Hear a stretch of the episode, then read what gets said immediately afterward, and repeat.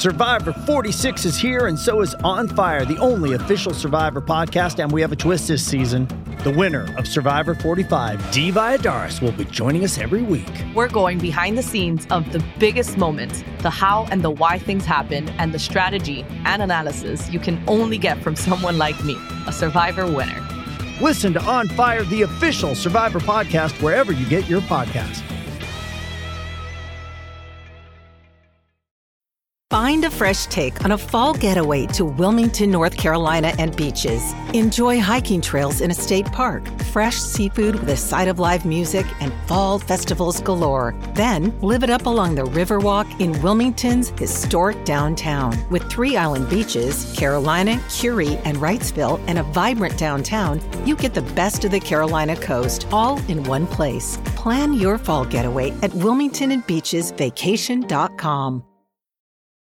This episode is brought to you by Paramount Plus. Get in, loser! Mean Girls is now streaming on Paramount Plus. Join Katie Herron as she meets the plastics in Tina Fey's new twist on the modern classic. Get ready for more of the rumors, backstabbing, and jokes you loved from the original movie with some fetch surprises. Rated PG-13. Wear pink and head to ParamountPlus.com to try it free.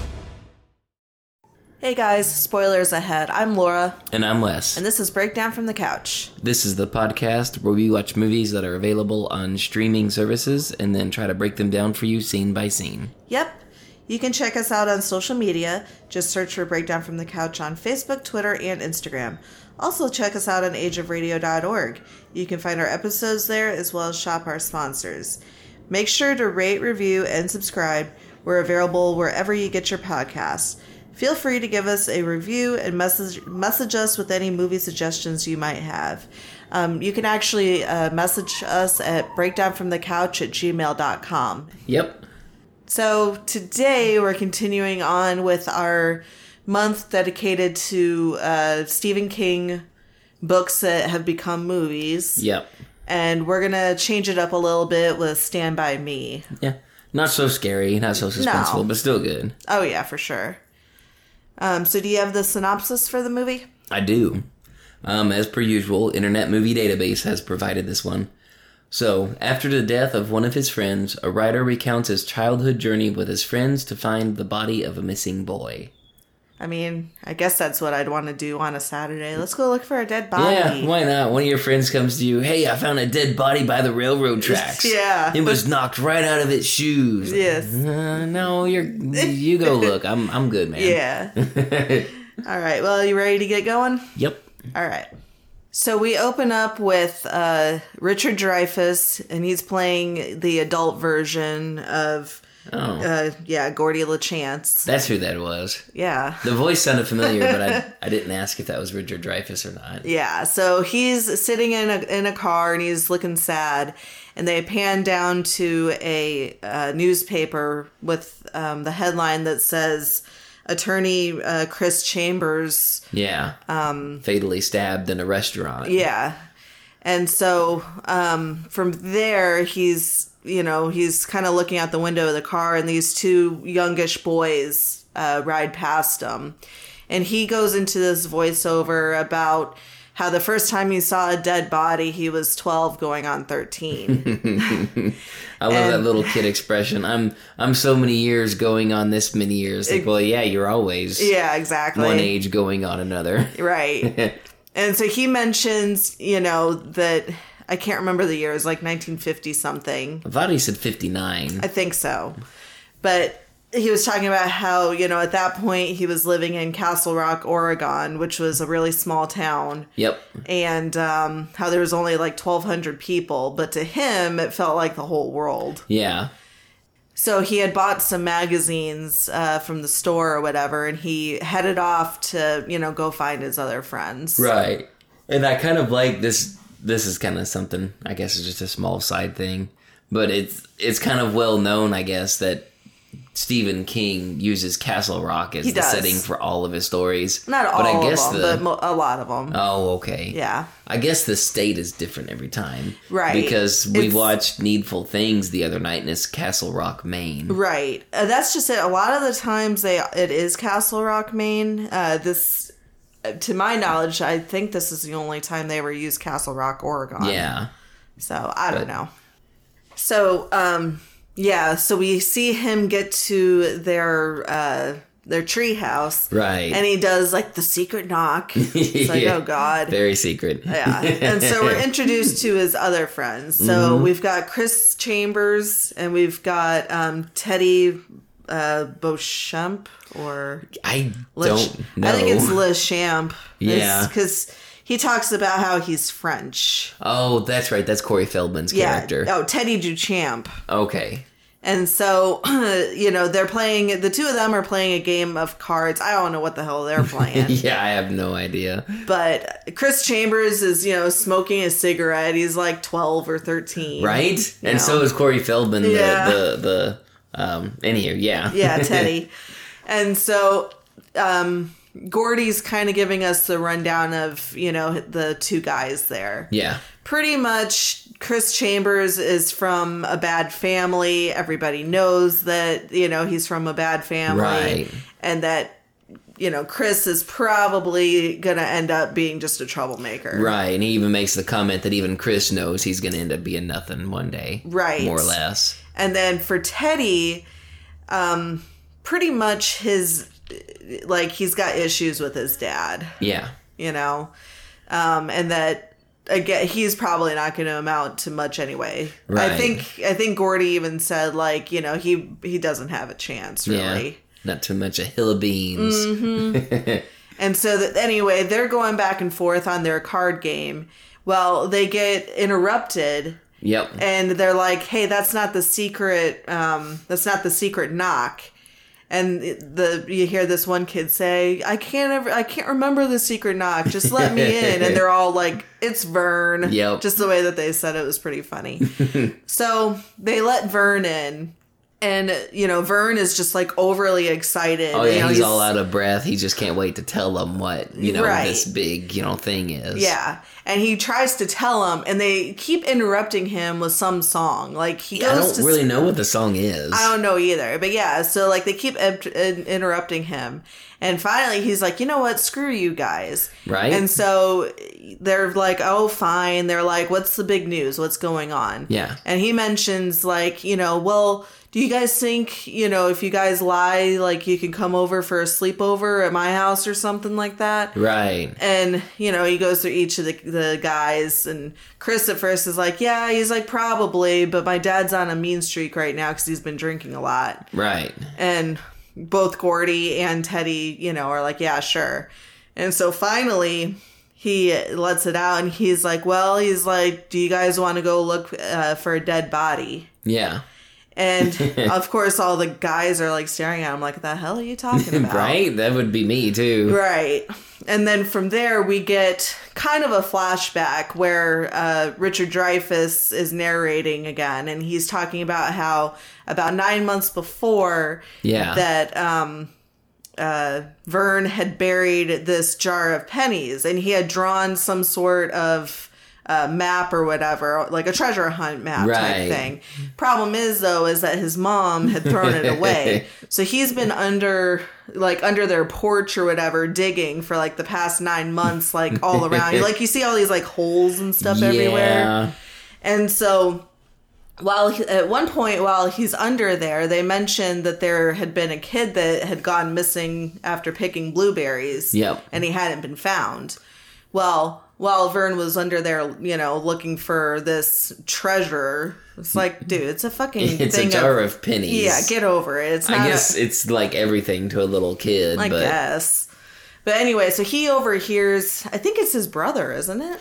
I don't know who one of them has to be his brother or something. I'm assuming so. But yeah, it's like his brother, I guess, and then a friend of his brother's, and they come out of the house. Right. And they're talking about how...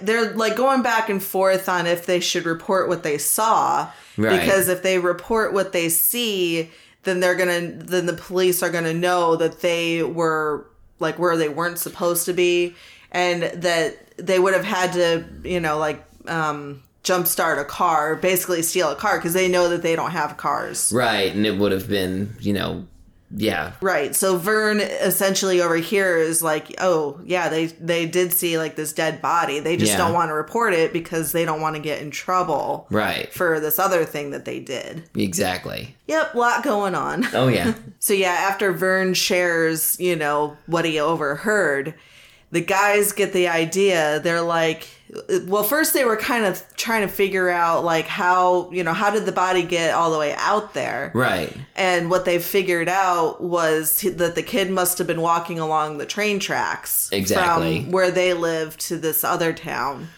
And so they were like, Teddy was mentioning how like he and his dad used to go fishing out there. So that's probably what happened was, you know, yeah, the kid probably got hit by a train. Right, basically. Exactly.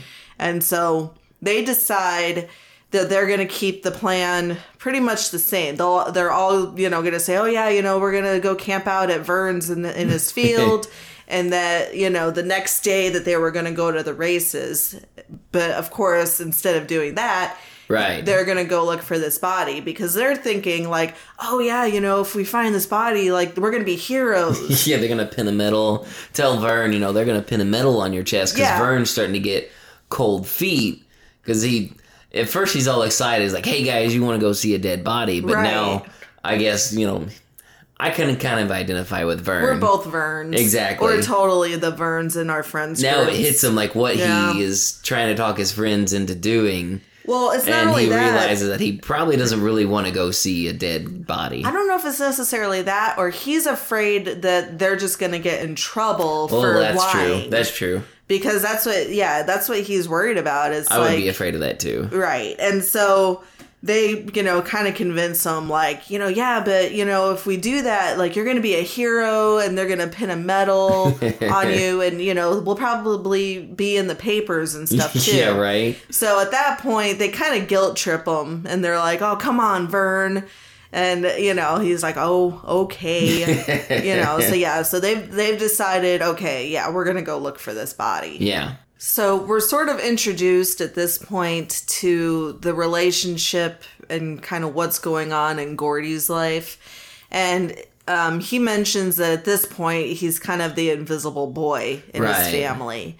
And, you know, he's looking out the window and you see his mom and she's putting laundry up, but she's...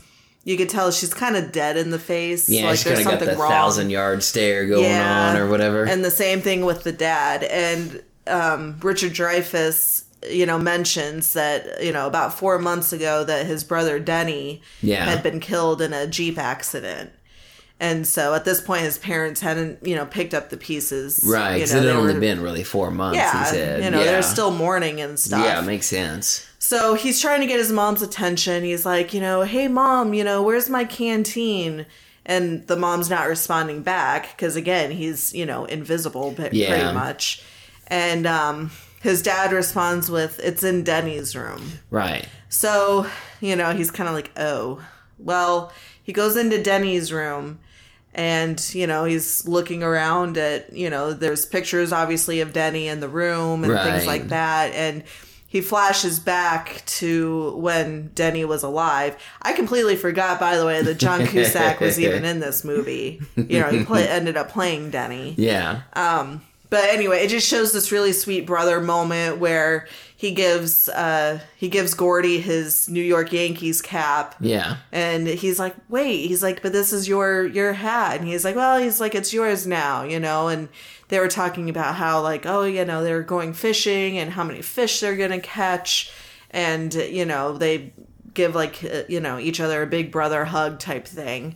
Well, that gets interrupted by the dad, you know, this memory that he's having. Yep. Gets interrupted by his dad, and the dad, you know, asks, you know, well, did you find it? And he's like, yeah, you know, and he, you know, is leaving the room and stuff, and the dad's like, why can't you have friends like Denny's? Yeah. Which is like, shit. This is where the dad is a big jerk, basically. Well, we find out, like, throughout the movie that, yeah, the dad's kind of an asshole. Yeah. So he's like, yeah, why can't you have friends like Denny's?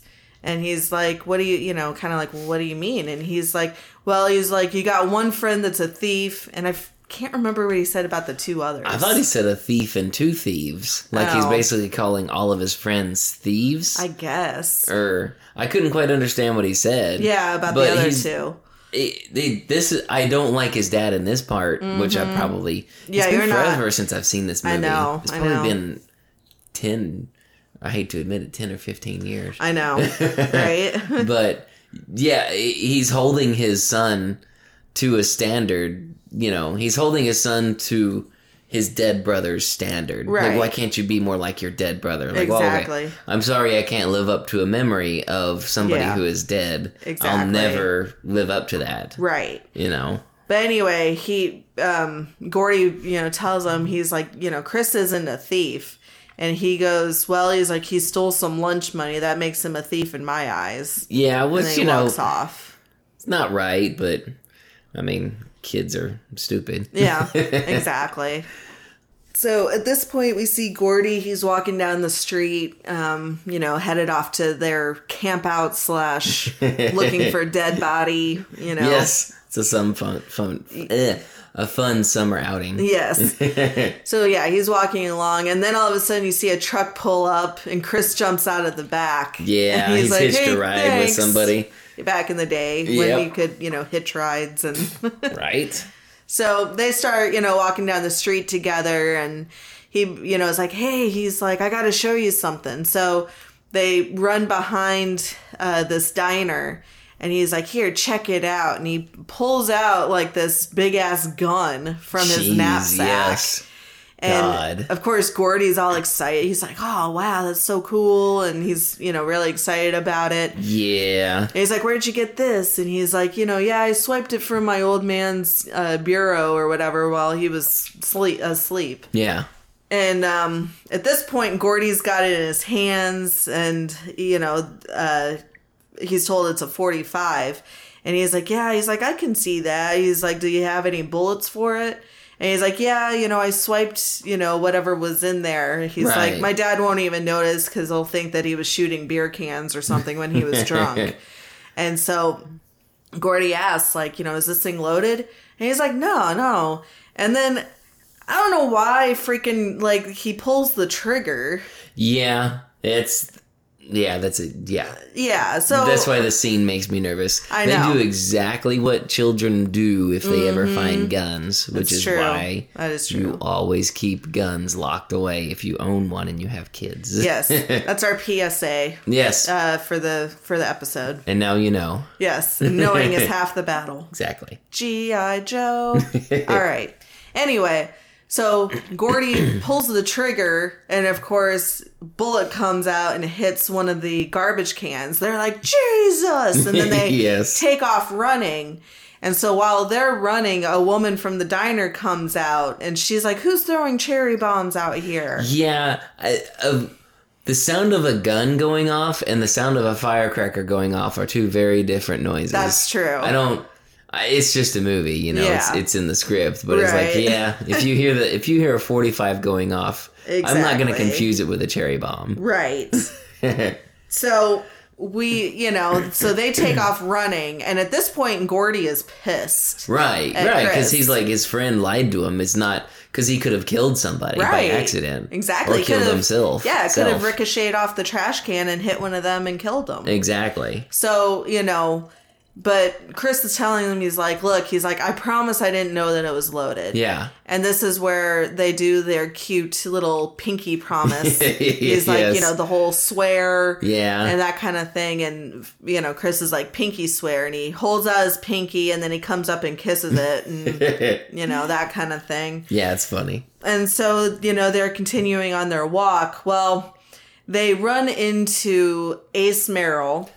Played by Kiefer Sutherland. Okay, yeah. Yeah, and also Eyeball Chambers, which is the older brother of Chris, yeah. And they're giving them shit immediately. Oh, yeah. Ace ends up taking Gordie's hat, you know, that his brother gave him, and he's trying to get his hat back. Right. And he ends up giving it to Eyeball. And Eyeball. Yeah, I'm sure that's his real name. Yeah, I'm sure it's a nickname, but still, it's dumb. It is. But that's whenever Chris, you know, basically calls them assholes. Right. Well, at this point, Ace takes Chris down to the ground. Right. And he's like, take it back. Yeah. And at first, Chris isn't going to. Yeah. He's not going to, but at this point, Ace picks up the lit cigarette that was on the ground and is about to, you know, rub it on him. Right, for trying to force him, you know, take it back, take it back. Which, of course, Chris does. Chris does. And so, you know, it pretty much ends with Ace and Eyeball, who now has Gordy's hat. Yeah. Yeah, that's messed up. Taking off and leaving. Which I don't think Chris realized that it was Gordy's older brother's hat. Right. Because he's like, you know, what's wrong with you? You know, and Gordy's like, oh, nothing. You know, let's just keep going. Right. So now we've got all the boys and they start walking down the train tracks and they're trying to figure out like, okay, if we follow these train tracks about how many miles, and they're thinking maybe 20 to 30 miles. Well, you know, they start walking and they're singing and they're having a good time. So, yeah, they're like, oh, yeah, you know, we'll stop off at this junkyard. And they mention, you know, that they might have to outrun this dog named Chopper. Oh, that's right. Yeah, I remember that now. Right. And then at this point, Vern, who, like I said, I'm a total Vern. He's like, man, he's like, I'm really hungry. And, you know, they all mention, yeah, you know, we are too. Well, they figure out nobody brought the food. Yeah. Especially, like, I can understand them being upset at Vern. Mm-hmm. Because his whole thing was his idea. Exactly. And so they start fighting amongst each other. And Vern's like, but I brought the comb. And they're like, yeah, great. What can we do? Can we eat a comb? He's like, I brought it for you guys just in case we get pictures and stuff. Right. And so at this point, Gordy ends up, you know, kind of huddling them. And they're like, well, let's see how much money we've got. Yeah. And so they each start handing him however much money they have. And I love it, though, because poor Vern, he like hands him something and he looks kind of bummed. And he's like, 7 cents, Vern. And he's like, I haven't found my pennies yet. Gosh, shouldn't have buried your pennies, man. Exactly. So I think the total was like $2.37 or something. So which is $19.59. So that probably would go a decent ways to get a bunch of kids some snacks and stuff. Exactly. So, you know, he mentions like, you know, after the junkyard, there's, you know, this one place we could stop off at and get something. Yeah. Well, at this point, they notice the train's coming. So they're like, train, you know, everybody off type of thing. And so they all, you know, get off the train tracks except for Teddy. Freaking Corey Feldman. I know. Freaking Teddy. So he's standing up there and he keeps talking about, oh, you know, it's like storming the beach's enormity. Except it's not. But he's, like, standing there, and at this point, the guys are telling him, like, you know, get off the tracks. Yeah. And Chris especially is, like, really pissed. Right. He's, you know, like, get off the tracks. Because it's like he's got a death wish. He's like, no, you know, I'm going to, what do you call it, a train dodge. Yeah, he's like, I'm going to dodge it. Yeah, it's like, well, good luck with that, because if you try to dodge it and you get stuck, you're going to end up just like this kid you're going to try to find. Exactly. So finally, Chris just runs up there and pulls Teddy off the tracks himself. Exactly. And, you know, the train goes by and you hear all the kids, you know, yelling at each other. Yeah. And Teddy's like, you know, I don't need a babysitter. And Chris is like, well, you know. Apparently you do. Yeah. And then at this point, you know, he's like, well, you know, he's like, you can dodge it on the way back. That's what he tells Teddy, I guess, to make him happy or something. Kind of like, you know, we'll get you a balloon on the way home sort of thing or something. And so at that point, you know, Chris tells him to skin it. And this is like the dumbest thing. Which is their like secret handshake sort of thing, I guess. It's kind of, they just like touch each other's hands and kind of drag their hand along the other person's hand. Yeah. It's like, all right, whatever. So now they're cool with each other. It's a little boy thing. Mm-hmm. So we leave the boys there real quick, and we see Ace and, you know, his other crew or whatever, and they're playing mailbox baseball. Yeah, which I kind of don't understand the rules of mailbox baseball, because at one point Ace is out, quote unquote. I kind of wonder if it's like if you miss 3 mailboxes, you're out, and the next person is up. I guess so, yeah. And so it's confusing, but yeah, they're being jerks. Yeah. And so the two guys that are in the back are trying to tell Ace something, and they end up basically not. Right. You know, so we'll find out, I'm sure, later what they want to tell Ace. Dun, dun. And then we head back to the boys. And so they've shown up at the Castle Rock salvage yard. Yep. And, we get the voiceover from Richard Dreyfuss. Yeah. And he's talking about how, the guy that runs the place has this dog named Chopper, mm-hmm. and he had apparently taught Chopper not just to sic a person if they, you know, if they enter the salvage yard, but to sic balls. Yeah, is what he has taught his dog. Yeah, and so at this point, the guy, you know, the kids or whatever, scale over the fence, and Teddy. Yeah. You know, takes off running or whatever, and Vern is right behind him. And Chris is talking about how, you know, he had saved Teddy at some point, because they were talking about how crazy Teddy was, and Chris is like, he's not going to make it to 20, I bet. Right, and I guess I didn't catch it completely, but if it was in their tree house or what, but Teddy was falling out of a tree, right. And Chris was able to catch him and save him. Right. And so he was talking about how, you know, he still has dreams about that, but in the dreams, he ends up not being able to save him. Right. Like, he only grabs, like, a couple of hairs, but, you know, Teddy still falls. Right. In the dream. And then they end up, he and Gordie and Chris end up doing, like, just this, like, little foot race type thing. Mm-hmm. And, you know, at first, it looks like Lachance is going to beat him. And, you know, of course, yeah. Chris ends up pulling out the win in the end. Yep. And the thing I'm confused about is, okay, so that happens.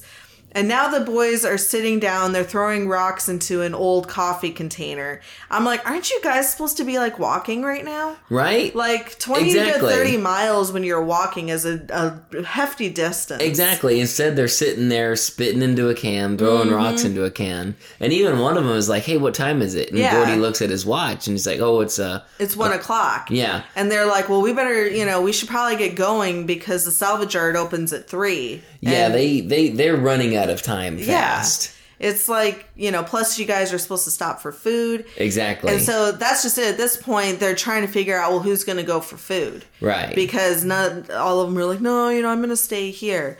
Well, so they each pull out a nickel, and they're like, okay, odd person out has to go get the food. So they all flip it. They all get tails. It's a goocher. Is what Vern says. Yeah. And so he's kind of explaining what that is. Yeah, and he says something about how it was a group of friends who flipped coins for, like, beers or something. They were probably drinking all night or something. Right. And they had all flipped goochers. Right. Just before they totaled their car. It's mm-hmm. like, well, I don't think that had anything to do with it. I think the fact that they were probably driving drunk probably had more to do with their death. Yeah. So at this point, they flip again, and it turns out that Gordie is the one who now has to go get the food. Yep. So. Yeah, because Gordie did a halfway flip. Yeah. That's probably why he ended up being the odd. Because all the other guys flipped their coins mm-hmm. with you know, intent. Right. But Gordie's like halfway. He's like, all right, fine. And he flips. It does like one flip in the air and lands on his wrist. Right. Yeah, that's why you lost Gordie. Exactly. So we are now with Gordie, and he's getting food for, you know, him and the guys. Right. And apparently Denny, like, everybody freaking knows who Denny is. Yeah. So, and they all compared this kid. Mm-hmm. Denny to Gordie. Right. And he's, you know, talking about how, you know, I'm really sorry about what happened to your brother. And he mentions that he lost a brother over in Korea. Yeah.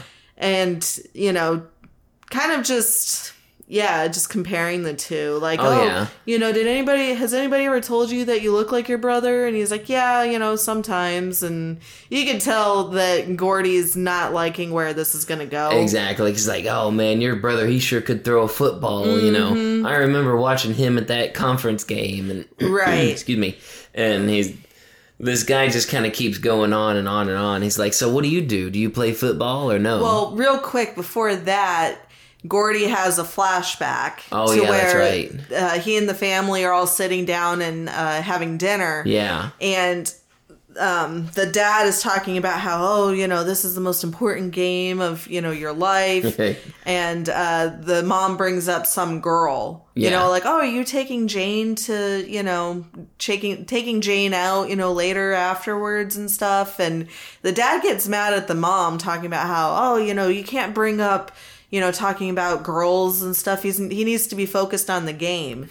Meanwhile, Gordie is trying to get their attention. He just wants some potatoes. Yeah, he just wants some mashed potatoes, and nobody's listening to him. Yeah. And then Denny tells them, he's like, hey, he's like, Gordie wrote a short story. It was really good, and that got their attention. And the mom was like, oh, you wrote a short story. Yeah.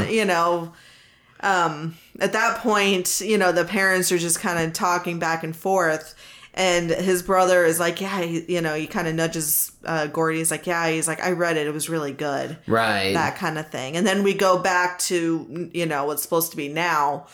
And that's whenever he, the guy working there asks, so what do you do? Right.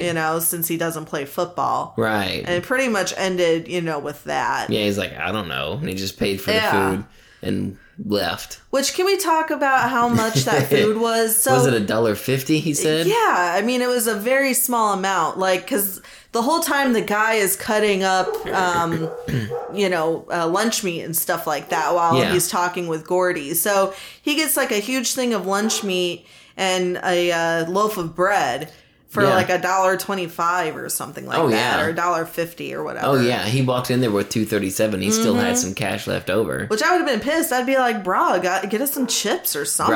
Right? Some chips or they had a sign in there for Royal Crown Soda. Yeah, he could have got a couple bottles of Royal Crown Soda or something. Right.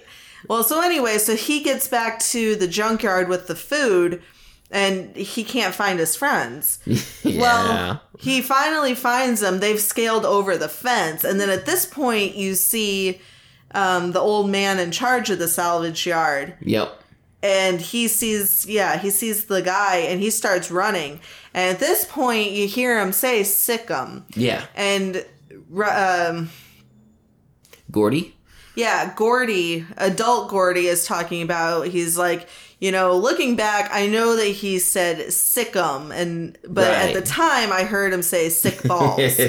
So you see Gordie and he jumps over the fence and you can hear the dog behind him. Well, he turns around and looks at the dog and the dog is like a lab. I mean, it's not, not really a scary dog whatsoever. Exactly. And in fact, the dog kind of gives up chasing and he gives up after a bit, barking at the fence, and he just kind of lays down. Well, but Teddy starts mocking the dog and shaking his ass in his face. And actually, the dog does get a hold of his shirt and kind of pulls it a little bit. Yep. Well, at this point, the owner of the salvage yard shows up and tells them, pretty much stop making fun of my dog. Yeah. And they start talking to him and calling him, Teddy calls him a fat ass and, what are you going to do about it, fat ass? Right. Which is kind of a dumb idea because it's a small town. Yeah. So I'm pretty sure, which we find out is true. Yeah. Everybody knows everybody. Right. And he even, at this point, says, he's like, I know you. He's like, you're Teddy Duchamp. He's like, your dad is,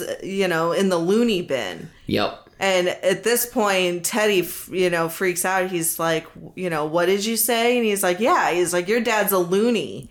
Yep. And he's like, and I know it happened to your ear, too. He's like, he held it down, and burned part of it off or whatever. It's like, well, shit. Ouch. But he's still like, and this must be where he gets his obsession with military and stuff because he still, even though he did that to him, he still admires his dad because he's like a war hero. Right. Something. He's like, my dad stormed the beaches in Normandy. Yeah. And the guy basically is like, whatever. And he's like, I know all of you. He's talking about Gordie and how, I know your brother, and talking about Chris and stuff, how he knows him and He basically, he threatens to call all their dads, except for the loony, of course. Yeah, he goes, yeah, he's like, I'm gonna call all of your dads and let them know. He's like, except for you, because your dad's in the loony bin. Yeah. And at that point, freaking, he was about to scale the fence over and try and beat up the guys. So, of course, the guys pull him off.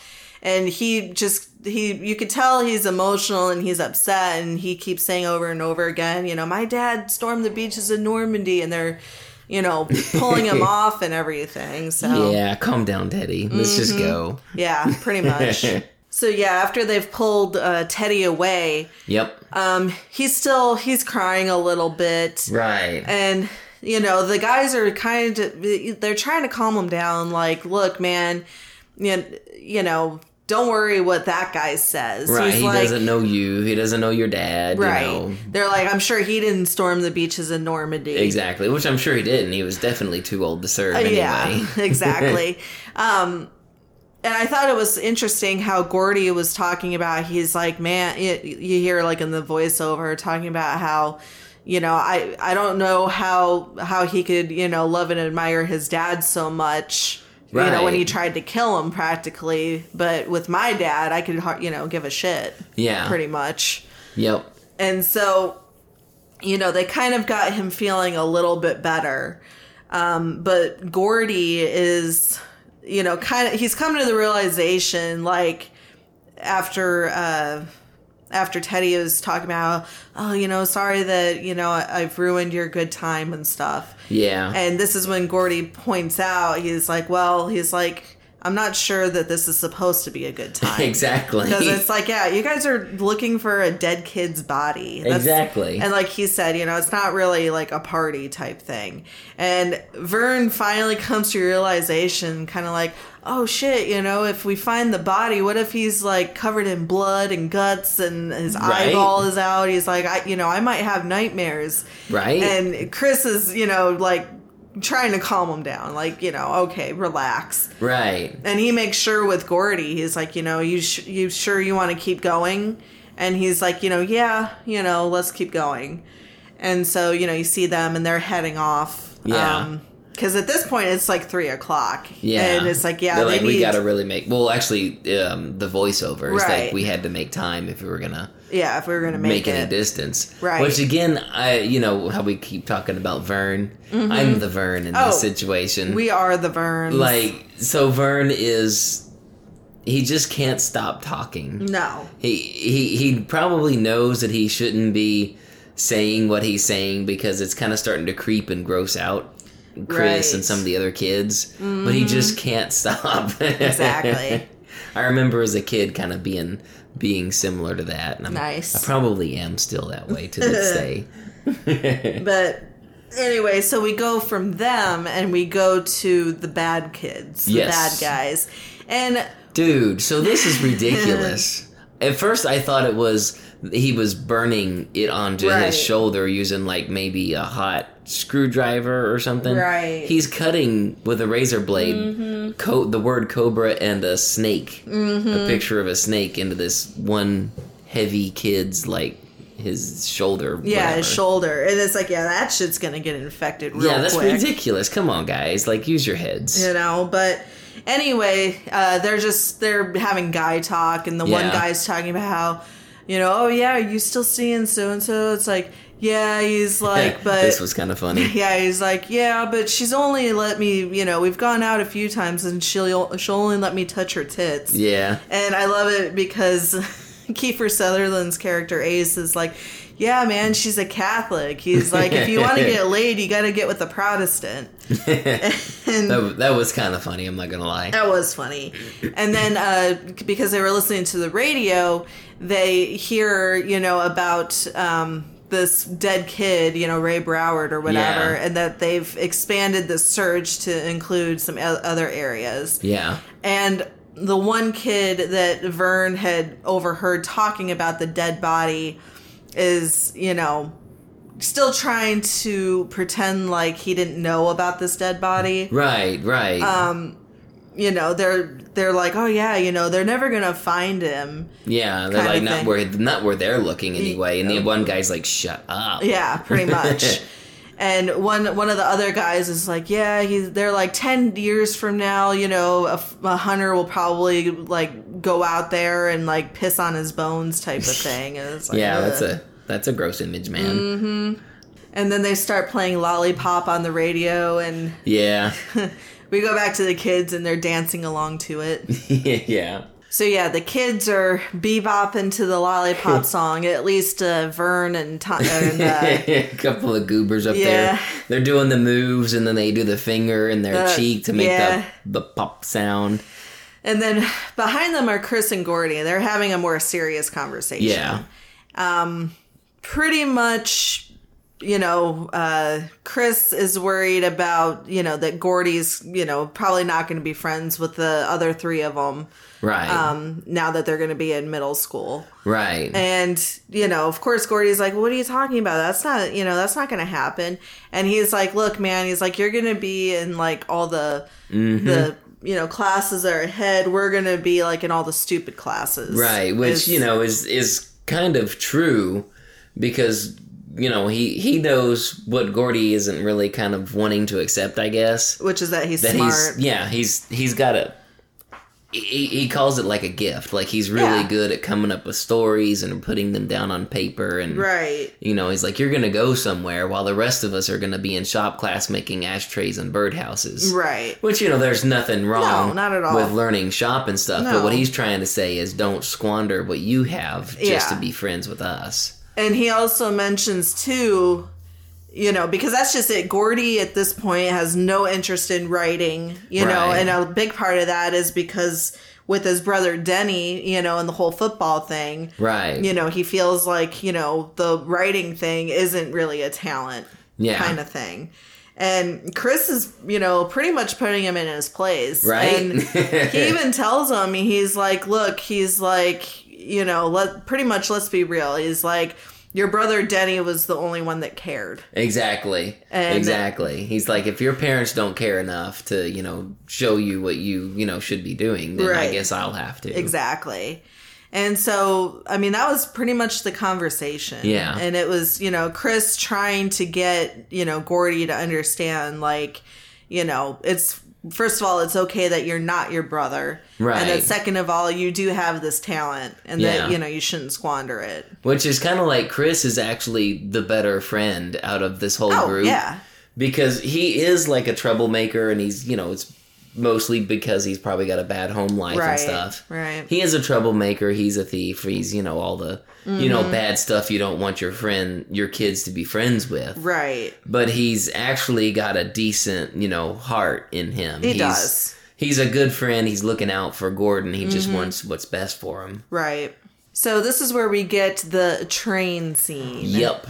So they approach this bridge. The problem is there's literally nowhere for you to go if the train shows up. Like, the bridge is like 100 feet or more, actually, up off the water. Exactly. And so they have no idea, like, when the last train was or anything.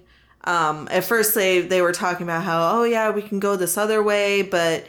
The problem is it would have taken them even longer. So kids being kids, well, let's just do this anyway. Yeah. So first thing Gordie does is he feels the tracks, you know, to see if he can feel any vibration. Right. And he doesn't. So it's like, all right, you know, so they start walking and, let's see, Chris and Teddy are far enough up. And then you've got poor Vern, which I feel like this would be me. Yeah. So he's pretty much crawling on the tracks. He's like not even walking. Right. So he's crawling. And at one point, his poor comb falls out of his pocket and you see it hit the water. And he's like, my comb. And yeah, don't worry about your comb, man. Yeah, that's pretty much what Gordie says. Well... At this point, Gordie again feels the tracks. This time, though, there's vibration. And sure enough, there's a train coming. Yep. It's like, oh, shit. So he screams out, train, you know, to let the other guys know. So at that point, Teddy and Chris, you know, take off running. And Gordie is like literally having to pick up. Yeah. Having to pick up Vern and like trying to push him to run across the tracks. But, like, at first, he's not getting up. No. He's like, laying down. It's like, no, the train's not going to roll over you and you'll be fine. Like, you need to, like, you will get killed. Yeah. So, at this point, finally, he's able to get Vern up, and they start running. Yep. Chris and Teddy are able to make it to a point where they can get off on the side. Right. And, of course, they're screaming for their friends, you know, run, run. And you can see, like, their faces, and, of course, they're terrified. And they get to a part where they basically throw themselves over the side. Yeah. Which, I know my luck. Okay, so the train goes by, and of course at that point, Chris and Teddy run over to, you know, find their friends. And I know my ass would have hit my head on one of those rocks. Right, because there's a lot of big rocks down there. Like a lot of big rocks down there. Right, and so... And once you're rolling down a hill, like, you can't stop yourself. That's true, too. So, yeah, but of course it turns out that they're fine because it's a movie. Yeah. Oh, yeah, of course. In reality, I'm sure it would have cracked my head on one of those rocks. It would have been bad, okay? Yeah, exactly. So, at this point, it's night, and, you know, the kids are around the campfire doing some marshmallows, and freaking Vern is, like, pretending like he wasn't scared. He's like, oh man, I wasn't scared. I was gonna outrun that train anyway. Yeah, they're like, yeah, okay, whatever. Yeah. And so the marshmallow ended up falling. You know, they were like, hey, you got to turn it so that the marshmallow, right? You know, there's a science to it, bro. You gotta turn the marshmallow, okay? Well, he didn't turn it. It fell off into the into the fire. He would make a terrible s'more maker. He would. I'm just saying. I know. But he, like, went in and somehow found the marshmallow, which, whatever. Which I wouldn't want that marshmallow anymore, because it would fall in and collect all the ash and the dirt and stuff from the wood and all that. Right. Just get you another marshmallow and make sure you get a good little turn on it. Hold it just a little bit above the flame. There's a science to it. For those of you who have never done it, I guess. That's right. That's right. But anyway, so at this point they ask Gordie, you know, hey, tell us a story. Yeah. And Vern, you know, makes it a point to tell him, no scary stories though, okay? You know, I don't want any nightmares. So Gordie has this story about this kid that, you know, so he's telling the story. And in the story, there's this kid who everybody called lard ass. And... it centers around this pie eating contest. Yeah.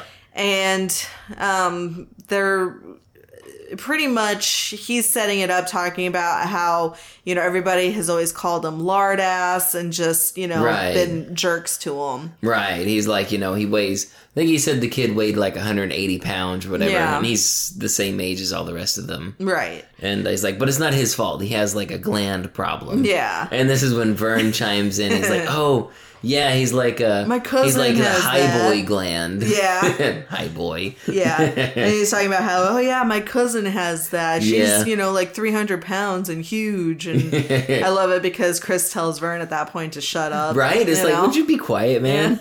Yeah. So Gordie continues on with this story. And pretty much it's fat ass, or I'm sorry, lard ass. Right.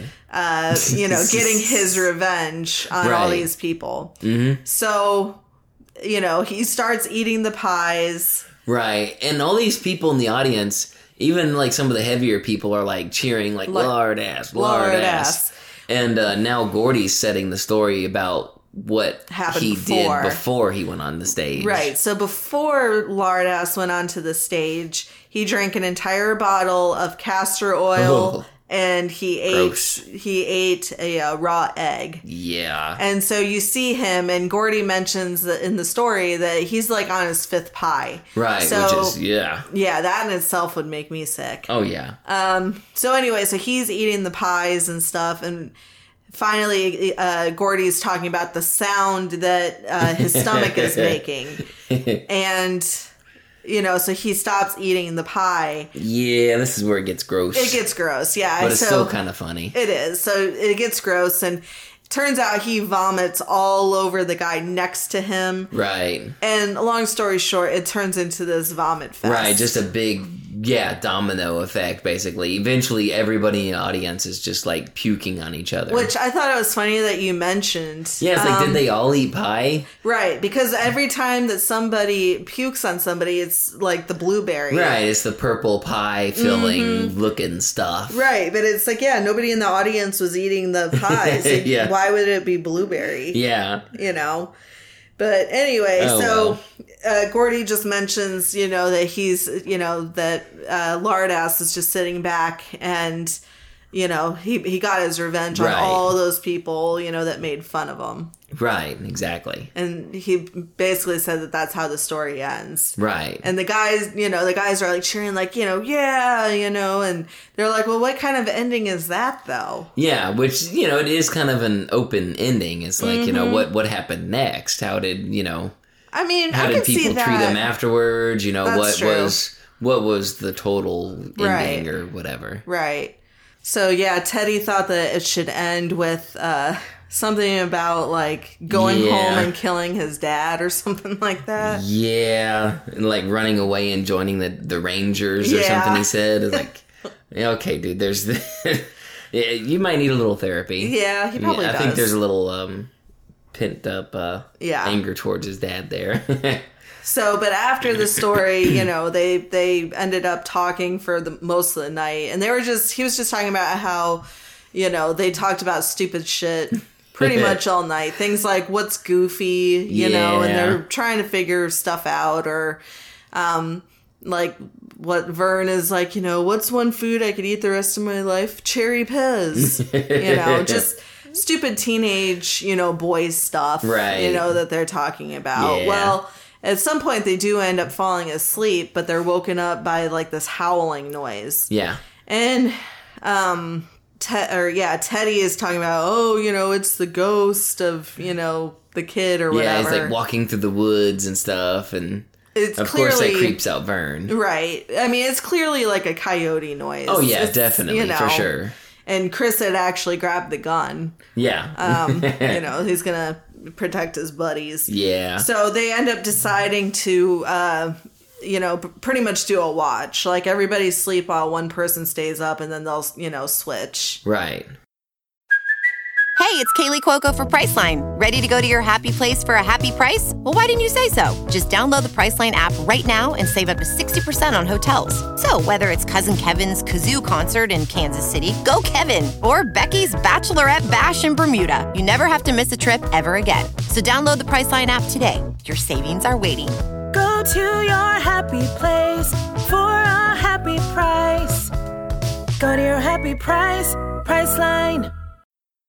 So at this point, it's Chris's turn to be on watch. And while he's on watch, he notices Gordie, he's sleeping, but he's like making like little noises. Right. And we flash back to, you know, he's having this dream or whatever, and it's at Denny's funeral. Yeah. And it's in black and white or whatever. And they're showing, you know, like they're lowering his, you know, brother's body into the ground. Right. And his dad turns to him and says, you know, why couldn't that have been you instead of him? Right. Which is like, you know, if the dad really did say that, I mean, I don't know if it's just a dream of how he feels like his dad might feel about it or what, but it's messed up. That is messed up. And so at that point, Gordie, you know, wakes up or whatever. And, you know, Chris is asking, like, you know, hey, are you okay? And he's like, you know, yeah. You know, and, like, Chris is like, okay. He's like, well, he's like, go back to sleep. You know, I'll keep watch. And so at that point, Gordie kind of, like, lays down again. But he's watching Chris. And, you know, Chris is sitting up against a tree with, you know, the gun still. Yeah. So, you know, Gordie ends up sitting next to Chris. And he's telling him, he's like, hey, man. He's like... You know, you could take, you know, college classes with me and stuff, it's, you know, whenever it's time. And Chris is like, no, he's like, you know, that's pretty much like that's not going to happen. Right, because he believes that they won't let him, you know, in at all just because of who he is. Exactly. And so we finally get the scoop on the whole milk money story. Yep. And so Gordie asks, like, you know, did you take the milk money? And he's like, you know, yes. He's like, he's like, but the point was nobody bothered to ask him. They just automatically, you know, said like he did it. And, you know, he got, as he put it, a 3-day vacation. Right. And he even tried to, like, give the money back because he started feeling bad for taking it. Right. But it turns out the lady, the teacher he gave it to, mm-hmm. just pocketed it and was like, well, they're never going to believe that he even tried to give it back because this is just one of those Chambers kids anyway. Right. So she just took the money and bought herself something with it. Exactly. And at this point in the movie, he breaks down. I mean, he's sobbing and just so upset. And he says, you know, I want to go to a place where nobody knows me. Right. And, you know, it was a really sweet moment, you know, and, you know, Gordie's trying to, you know, kind of calm him down and stuff. Yeah. And, you know, Chris is just basically letting it all out. Right, yeah, because he's like, I can't believe a teacher would do that. Like, I'm supposed to be able to trust her. She's mm-hmm. supposed to be, like, my friend, more or less. Right, you know? And instead, she just set him up and took the money. Didn't he say, like, he noticed, like, because, yeah, she pocketed it, and he noticed, like, something new that she had bought. Yeah, the next day she came in, what did they say? It was a stole, or it was like a scarf, I think, mm-hmm. is what she came back with. Right. And it was like, you know, and Gordon, I spaced on his name, yeah. Gordon said, oh yeah, he remembers, like, oh yeah, it was brown with dots on it or something. Yeah. And so that was, you know, they both put 2 and 2 together that the teacher did steal the money and just blamed it on Gordon. Which... that's a lot of freaking milk money. Like, that is a lot of milk money. I know. What do they, like, let it build up over months or what? Yeah, I don't know. I mean, because that's just it. I was under the impression, I mean, because he did steal it originally. He admitted that he had stolen it. He did take the money, but then he tried to give it back. Right, but the thing of it was like, how many kids did you shake down? Right? Or whatever to get this milk money? And I know, like, prices were different back then, but... Right, but I don't think the school would make that much profit on milk money for kids. No. I think it would basically be, you know, break even on the milk mm-hmm. and, you know, a little bit of profit on the side to help pay for other things the school needs. Right. But I like that scene because, it really shows his vulnerability. And he's not such a tough guy after all. And that's such a wise guy. He isn't. So. Yep, exactly. So it's the next morning, and we see Gordie, and he's reading Gangbusters, some sort of comic book. And he's just sitting there reading it, and he sees a fawn come up to him. He's sitting kind of on the tracks or whatever reading, and this fawn comes up to him, and, you know, it takes off or whatever. And the train that comes by is what wakes up the other kids. And he's talking about how he wanted to tell the guys about the fawn, but he, you know, basically forgot. Right, to tell just kind of, yeah. And at that point, he had kept it to himself up until just now, is what he says. From there, you know, they're walking on the tracks. It looks hotter than a mofo out there. All the heat waves coming mm-hmm. off of the tracks and the ground, the gravel. Yeah. Everything. No, thank you. And we were kind of like making the joke of like, we feel like they should have taken more water with mm-hmm. them. And what's funny is as they passed by, it looked like a leaking like water tower. Yeah, it was like a water tower for like the trains and mm-hmm. stuff to refill their like not steam tanks, but refill their water tanks and stuff. It's like, stop there, get some water. Yeah. Well, so they get to a point where they've decided, like, okay, do we keep going on the tracks, or if we cut across this field, we can be there in about an hour. Right. Well, everybody but Vern says, let's cut across the field. Yep. And at first, Vern is like, no, you know, let's stick with the tracks, guys. And, you know, they, like, take off and, like, leave them. And, of course, he's like, wait, you know, hold on, guys. So he starts running, you know, and following them. And, of course, poor Vern falls. It's like, ugh, I feel you, Vern. He took a hard fall, too, man. So now we're back in town with the gang shooting some pool. And finally, this one guy admits, you know, about the body. And it was funny because he had asked Ace, you know, to swear not to, you know, swear on your mother that, you know, you won't tell anybody.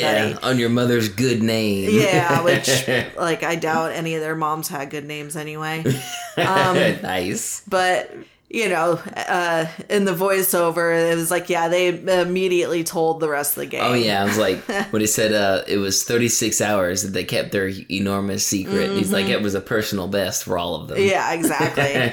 So they're all outside, and he's got, Ace has like all his fishing gear and stuff. And the one guy is talking about how, you know, I don't think we should. And he's like, look, he's like, you know, we'll go.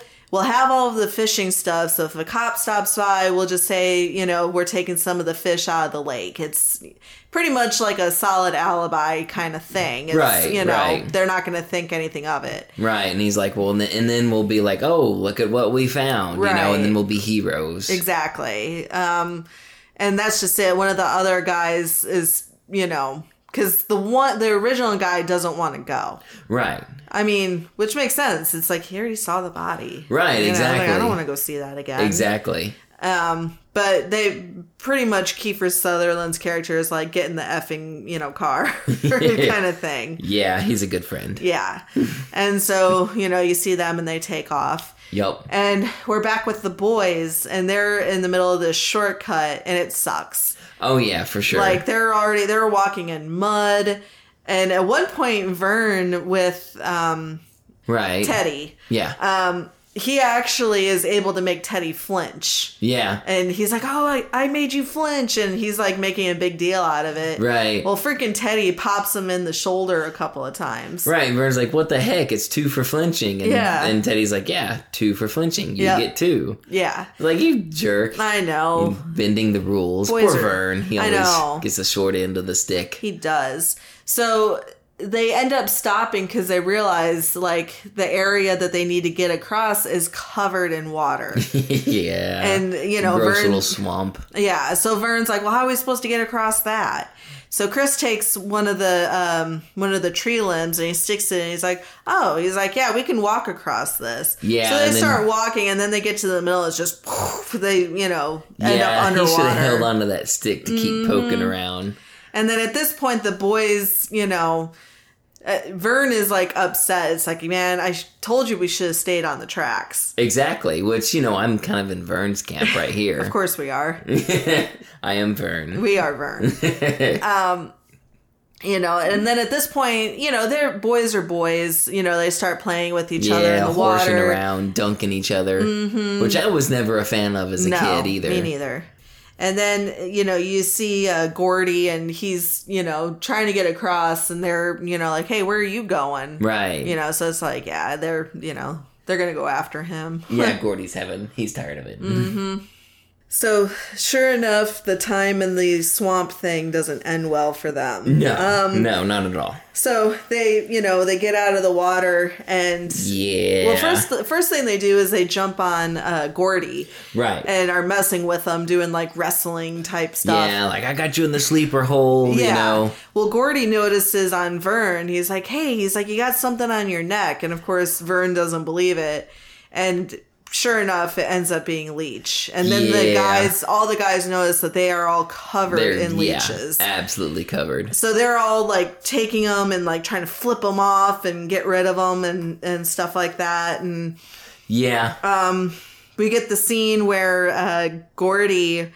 which I feel like the other boys should check themselves too. Right? Because if it happened to one kid, you know. It could have happened to any of them. Exactly. So he takes a peek in his undies and freaks out because sure enough, there's a leech there, and he puts his hand down there, you know, and... Yeah, pulls out a leech and his hand's all covered in blood and stuff. Which I'd like to point out, for a Stephen King movie / book, this is the first time we've seen blood. Oh, that's true, yeah. You know? But anyway, and so he immediately faints, which I don't blame him. I would have too. Right? So, you know, the boys surround him, and freaking Vern, he's like, is he dead? And... and Teddy's like, no, you idiot, he's breathing. Yeah. And Chris is just pointing out, he's like, yeah, he fainted, he'll be okay. And you know, they just have like boy like banter, like, he probably fainted because he saw your face talking, you know, Teddy talking to Vern. Stupid and stuff kids.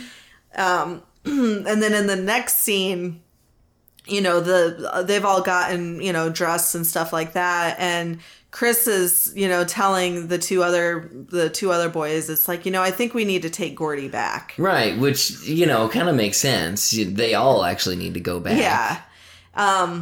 And Vern, you know, agrees with it. And freaking Teddy, you know, keeps calling him a pussy. Yeah. You know, oh, you're the king, you know, the king of pussies. And stupid kids. I know. And yeah, they start fighting again. Well, yeah, because Vern got tired of Teddy. Right. And he's like, stop calling me that. And he got on top of him and he was, you know, doing the like little smack thing. The little kid smack, yeah. Which I was actually kind of proud of Vern at this point. I was too. It's like, finally, he's getting his two for punches and exactly. Or whatever it is called. But Gordie, you know, who was up against a tree, kept saying, stop it, you know. And at that point, he like took off. And in the voiceover, he was saying, you know, at that point, he was determined to find the body with or without them. Like, right. he would go alone if he had to. Right. It kind of became sort of a mission or something for him. He didn't know why, but he just, like, had to. Yeah.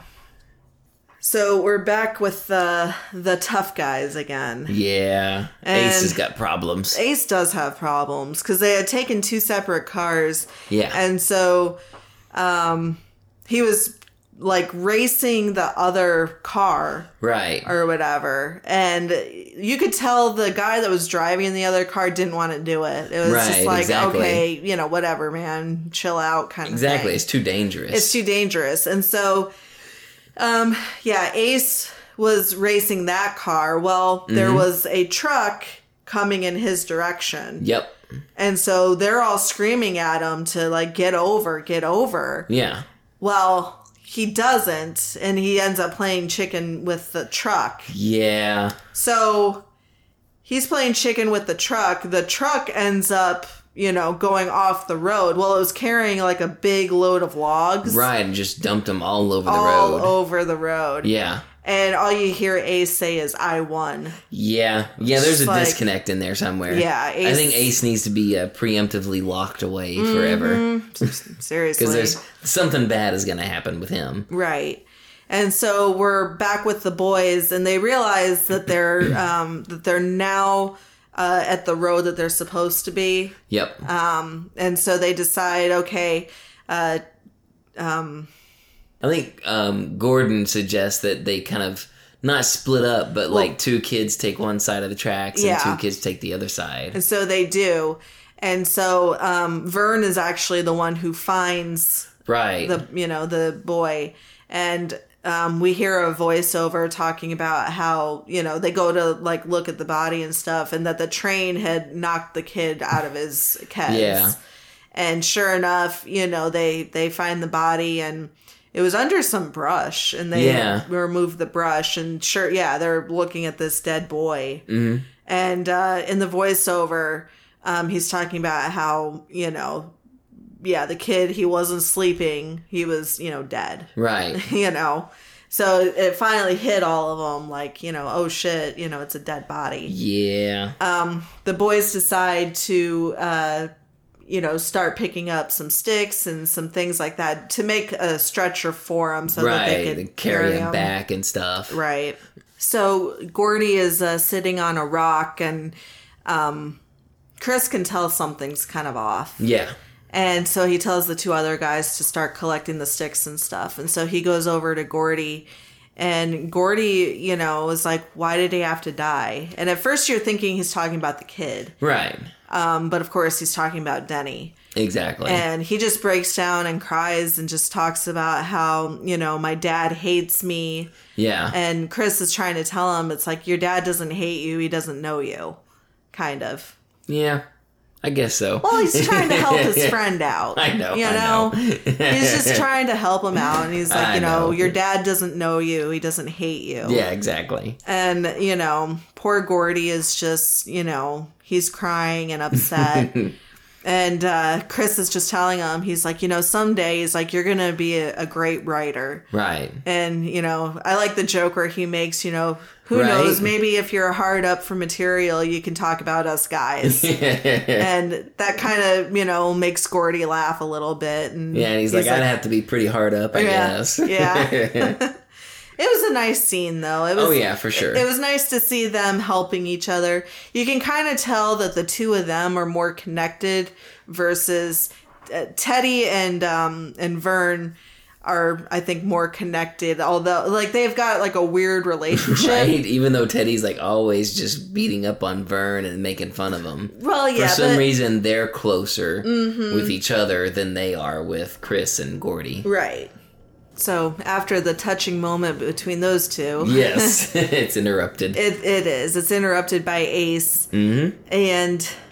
You know, of course, they're all shocked to see Ace there because, you know, they thought that they were really the only ones who knew where the body was. Exactly. So Ace makes it known, you know, it's pretty much, we're going to take the body. Yeah, which is kind of, they're behaving kind of, they say some weird stuff about this kid's body. It's like, oh, we've got dibs. We found him first. Like, yeah, that's what the kid said. Yeah, this is... It's like, it's not fair. You got here by car. We got here first. Yeah. You know, that kind of stuff. Yeah, it is weird. And it just becomes a showdown, especially after Ace's goons, you know, all show up and now they're outnumbered. Yeah. And... I think it's kind of funny because one of the guys is like, Vern, you heard us from under the porch. And at that point, Vern takes off running. Yep. I mean, he's out. He's done. Again, I'm Vern. Yeah, exactly. And so, let's see, Teddy's there for a little bit. Mm-hmm. And they're just, you know, going back and forth. And he starts mimicking the two guys about... Oh, you know, we boosted his voice and stuff. You know, just like, we boosted the car. You know, we weren't supposed to be there because the guy was pointing out that they actually found the body first. Exactly, they did. They did. I mean, it's kind of weird that they're fighting over a dead body. Yeah, but yeah, they did. Exactly, and so they threaten Teddy, and Teddy runs off, and so now it's let's see, it's only Chris. And the other guys. Right.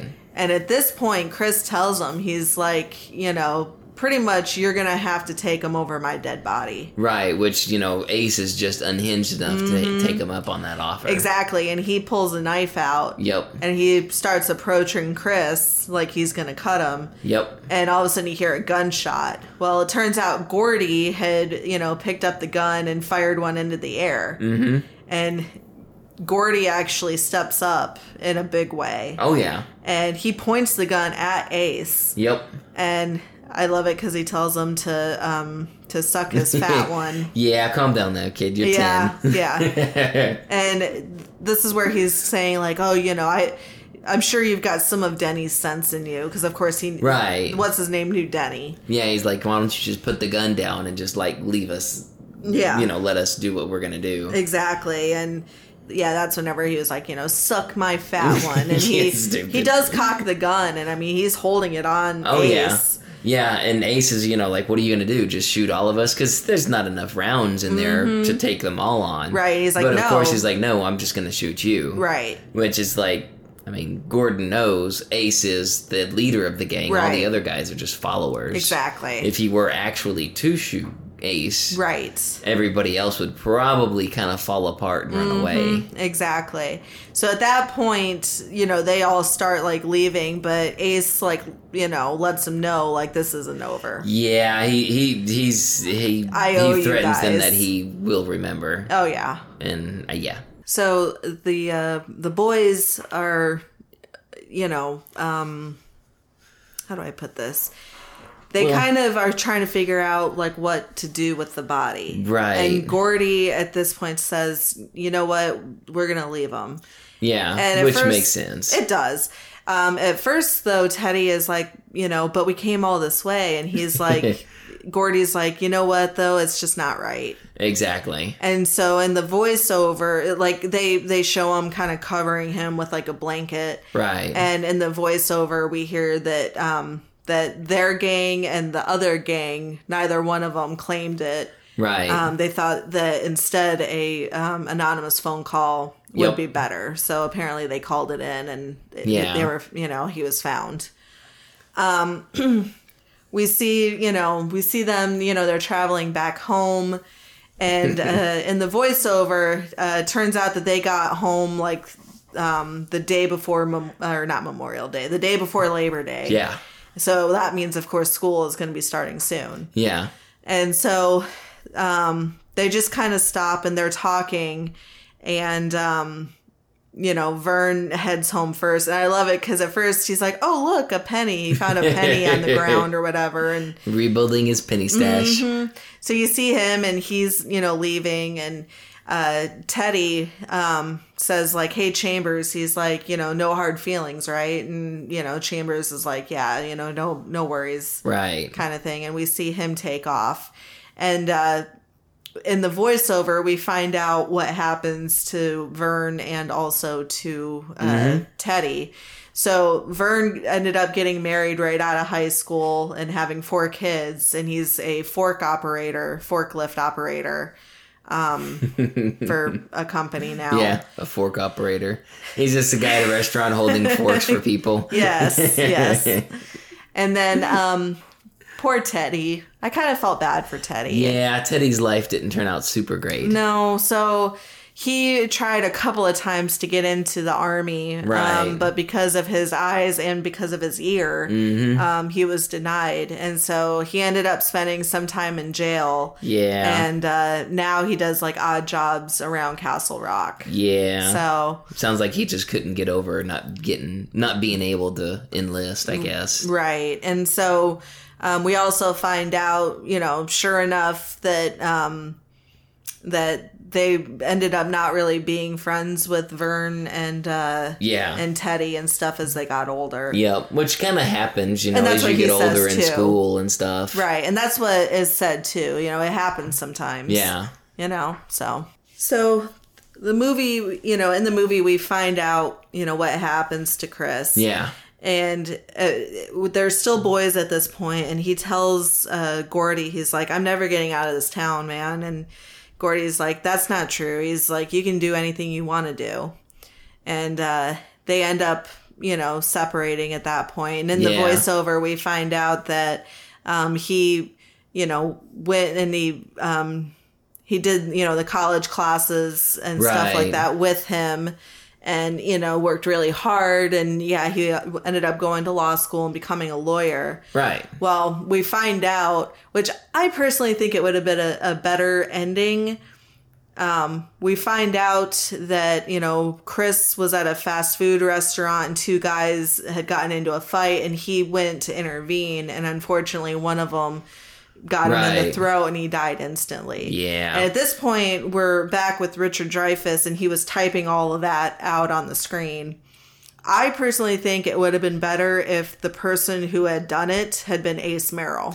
Right, yeah. Because I think that would have tied it in, because, like, that's just it. Ace had said, oh, you know, this isn't over. We're going to get you back. Right, we'll remember this. It's like we never found out, you know, if they actually did do anything to him or That's true, because, you know, Ace Merrill seemed like the type who would probably just sit there and stew on a grudge for, like, ever, basically. Forever. And so, but that wasn't the case. It was just 2 random people that, you know, he got in the middle of a fight with and unfortunately was killed. And then at this point, he's interrupted while, you know, he's typing, because one of his sons is like, you know, all right, you know, or can we go now? It looked like they were going to go swimming or something like that. Exactly. They want to go to the pool or something. And, you know, he's like, yeah, are you guys ready? And they're like, yeah, for the past half hour. And, you know, he's like, okay. He's like, let me finish up. And they're like, yeah, that's what she said a half hour ago, which I get, because I've had instances like that with my parents. Well, and for kids, a half hour seems like an eternity. That's true too. So he ended up finishing his writing with, you know, I never had friends like I did when I was 12. Right. And, you know, he ended up, that's how it ends. He ends up, you know, leaving, and you see him and he's playing with his kids. Yep. And that's how it ends. So, really good movie. Oh, yeah, for sure. And so, because you had mentioned you had thought that the book was called Stand By Me. Yeah, we'll see. Yeah, exactly. So, I used to read a lot more back when I was a kid, but I was never like a... But you were never into Stephen King, though. Right, exactly. I was kind of into other stuff, so Stephen King wasn't really my thing. Right. So I just always assumed Stand By Me was also the name of the book, like Carrie or The Shining or something like that. Well, that's just it. So Stand By Me is based upon the novella called The Body. Yeah. And so, you know, it was a book that had a bunch of, you know, short stories. Yeah. And this one was called The Body. Yeah. So, one thing real quick I need to point out, and I will probably post pictures. Nice. Jerry O'Connell, who played Vern. Oh, yeah, that's right. Holy crap, did he have a big glow up? Which we started talking about that because I made the comment when we were looking at the DVD box that, you know, none of these. So most of the kids on the front of the box are listed in top billing on the on the box. And I was like, none of these kids except for Corey Feldman actually still looks now the way they did back when they were kids. Right. And then that's when you told me about Jerry O'Connell. Yeah. He looks way different. Yeah. I mean, the dude's married to Rebecca Romaine now. Yeah. He's doing pretty well. Yeah. Nice. And I feel like I've seen him in other stuff. Oh, he's been in a lot of stuff. Now that you showed me a recent picture of him. Yeah. No, he's been in a ton of things. Okay. Yeah. He's still a pretty successful actor. That's like Wil Wheaton. I didn't realize how much Wil Wheaton has been doing. He does a lot of things. He, as a kid and stuff like that, he says like he was basically pushed into... Yeah. The acting thing. I could see that. I think that happens a lot, even back then. It does. And so I think now he does some acting, he does some voice acting and stuff, but he's, I think, a lot more choosy on what he wants to do. And that seemed like most of his like filmography when I was going through his IMDb was a lot of like cartoons and voice acting for cartoons, and I can't remember if there were some games in there or not. I think it was mostly cartoons. But yeah. So I do have trivia. Yeah. From IMDb. So Kiefer Sutherland, he's, you know, played Ace. Right. Claimed in an interview that in one of the locations of the film, a Renaissance fair was being held and the cast and crew attended and bought some cookies. Unfortunately, the cookies turned out to be pot cookies. Nice. And 2 hours later, the crew found Jerry O'Connell crying and high on the cookies somewhere in the park. Oh, nice. That would be terrifying, though. Like, little 12-year-old, you know, especially if he hadn't ever done drugs before. Right? Yeah, that's... And, well, I guess it probably wasn't the children who bought the pot cookies. It's like... Right. Well, and if they weren't even told, like, hey, these are pot cookies. Right. You know, you're eating, you know, you just think that they're cookies. Jeez, man, that's messed up. Right? So after director Rob Reiner screened the movie for Stephen King, he noticed that King was visibly shaking and wasn't speaking. He left the room and upon his return told Reiner that the movie was the best adaptation of his work he'd ever seen. Oh. So he wasn't angry. Like he's going to get his revenge or something in like a future book. Rob Reiner is going to be the main character and it's going to be like bad or something. Nice. So in the campfire scene in which Chris breaks down, Rob Reiner was sure River Phoenix could do better. He asked him to think of a time in his own life when an adult had let him down and use it in the scene, which Phoenix did. Yeah. Upset and crying, he had to be comforted by the director afterwards. Nice. Yeah, the result of Phoenix's exercise is the scene that ended up in the final cut. He must have been thinking about his parents pushing him into acting.